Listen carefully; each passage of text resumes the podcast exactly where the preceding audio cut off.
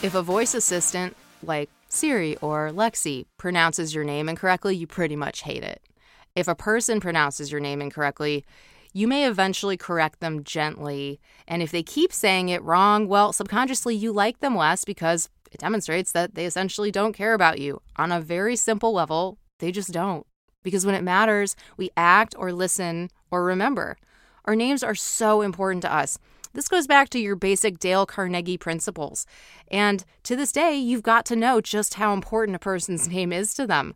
Your name is the sweetest sound on earth to you. It's the fastest trigger when it comes to processing audio because you are attuned to it. So pronounce people's names correctly and use their names often. Personalize.